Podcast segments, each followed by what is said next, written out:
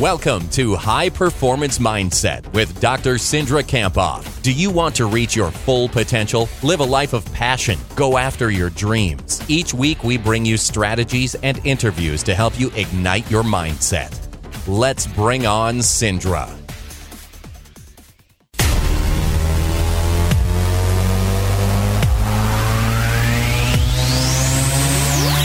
Cindra joins us in studio this morning and on Monday mornings for a chance to get going in the right direction on a Monday with everything in our lives.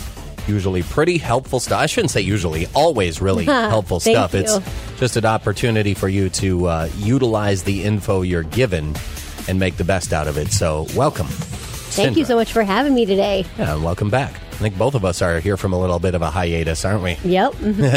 so today we're talking about the power of the positive. I love it. It's a good one. We talk about it a lot, but not as in depth as we will today. Let's start with our quote. So this is a quote by Jon Gordon. He said, "Don't let negativity win. When you rise above the negative energy, you raise the positive energy for everyone." That's pretty awesome, and it's also very, very true. So listen closely here. We have a story to start with. Where are you going to go with this? So I'm going to start with last night we were watching a family movie and it was a great movie. We turned it off and the Cubs were playing the Nationals and we almost turned it off because the score was you know, 3 to 0 and the Nationals were winning 3 to 0 and Cubs were didn't hadn't scored anything. So we we're watching the, the final inning play out and my son was really into it and then all of a sudden bases are loaded and David Bote, a rookie, does a walk off, hits a walk off grand slam. Nice. And everyone goes crazy. The team actually try, takes off his jacket or his shirt, his jersey when he wins, you know, and the everything everybody goes crazy. And what I thought was really cool is I texted the sports psychologist who works with them, Josh Lifrak, who I have I had on my podcast, mm-hmm. and he said, "Hey, this is an example of always believing and that we never quit." That's pretty mm-hmm. awesome. Mm-hmm. That's good stuff right there. How does this connect with the topic for today then? So today I've been reading a book called The Power of the Positive Team by Jon Gordon. And I think this message applies to all of us because you know, we can't create success alone. We're on on many teams and we all need a team to be successful. And you know, teams do a lot of things for us. They educate our children, they create new products like cars and phones and airplanes, they perform surgeries, they lead nonprofits. So really teams are essential in our society and the way you can think about today is like it could be a team at work, it could be your team within your family, you know, like or, or within your marriage, or it could be your sports team. I know today is the beginning of sports for, for high school sports Right. here, at least in Minnesota. Got some tryouts and stuff going mm-hmm. on here today.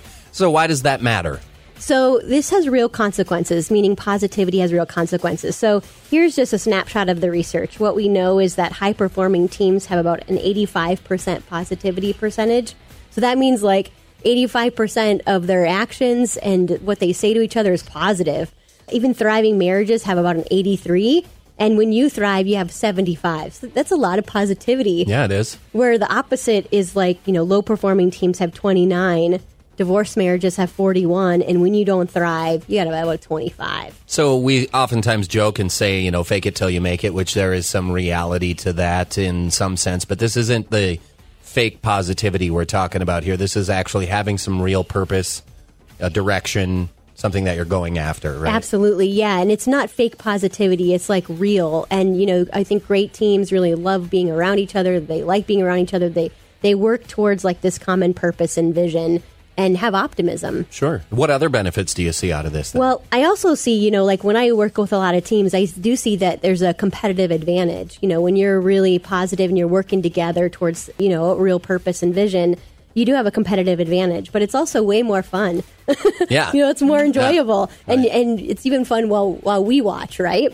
Yeah, uh, I was thinking about the Ragnar Relay coming up this weekend. You get one of your 12 people in a bad mood, and it kind of Yeah. ruins things for everybody. It's like, look, team. man, you suck it up for a day and a half and keep things positive and enjoy yourself because then everybody has a positive Yeah, experience. I noticed that with my family too. Let's say I come in and I'm a little edgy, and then all of a sudden, you know, everybody's more edgy. So Yeah. Yep. absolutely. So positive teams obviously have more fun. They, they perform better. But what do you see positive teams not do? Well, you know, they don't become very legendary. Be- They don't become very well known because, you know, they don't accomplish um, great things because they talk about problems and they create problems. They don't solve them and they really blame.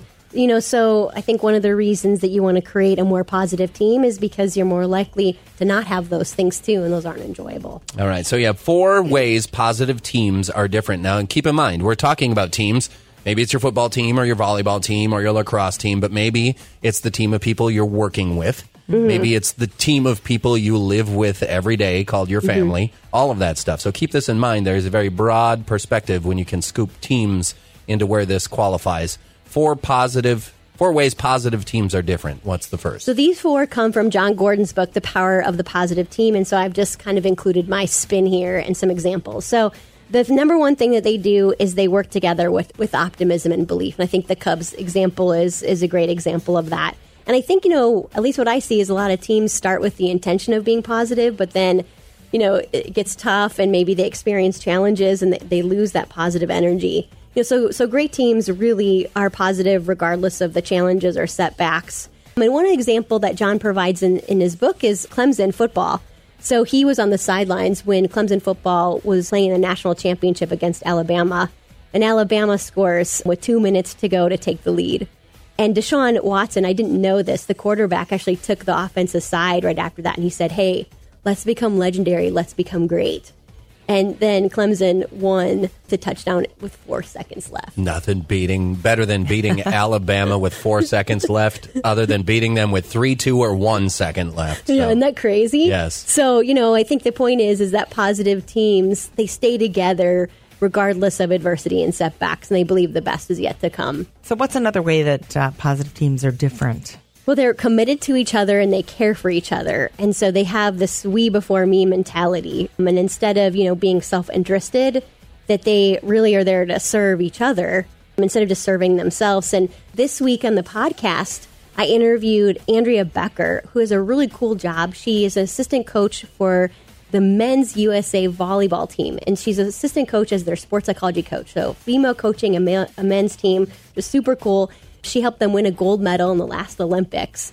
And when I was asking her about like how her team is different, she was really talking about being committed and caring. And she even said, you know, like we show a lot of love and care and like vulnerability. Like we're really we talk about what went wrong, but from a caring and supportive place. So she said like the other coaches will come into their team and just feel how different they are, but in a mm-hmm. really cool way. So, what's the third way that positive teams are different then? So they have a really shared vision and purpose. So they know why they're going, you know, working together. So they know their why. So they have more power to do it. But they're also really, you know, they they have the strong vision. They know exactly where they're going.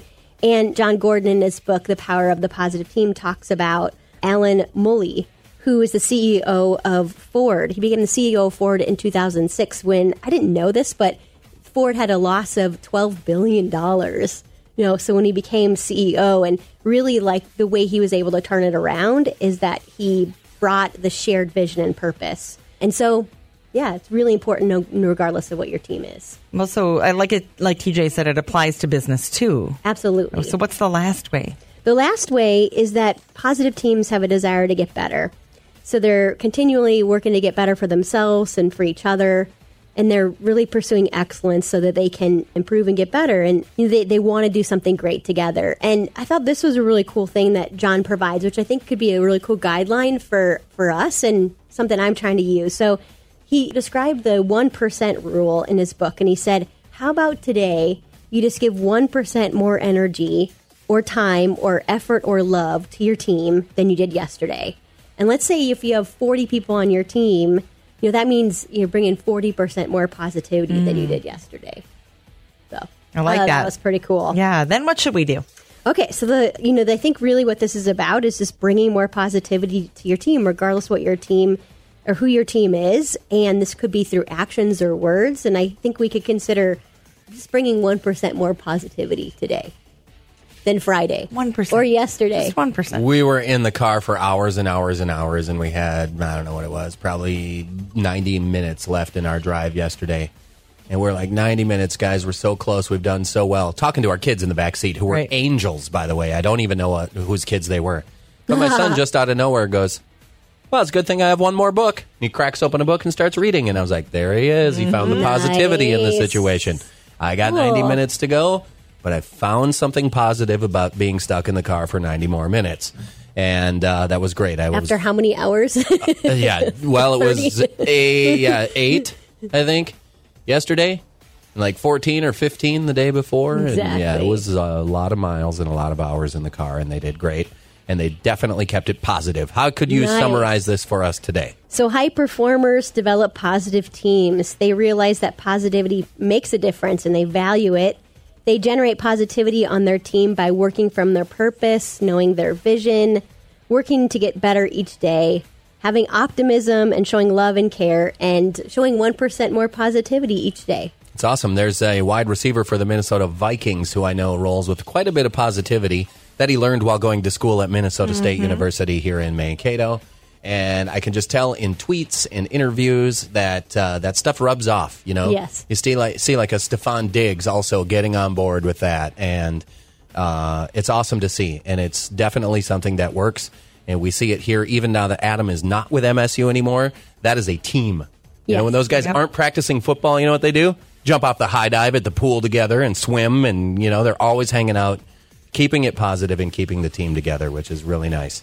Football season coming up pretty soon. Can you tell I'm excited about it? Me too. What is the power phrase for this week as we get into it? I choose positivity. I choose to bring positive energy each day in my life and on my team. Excellent. If we want more information on this and more on the other very positive things that you are doing, Cindra, how do we get in touch with you? Um, you can head over to my website, Dr. Cindra, so D R C I N D R A dot com. And if you'd love to listen to the podcast for this week, it was really awesome with Andrea Becker.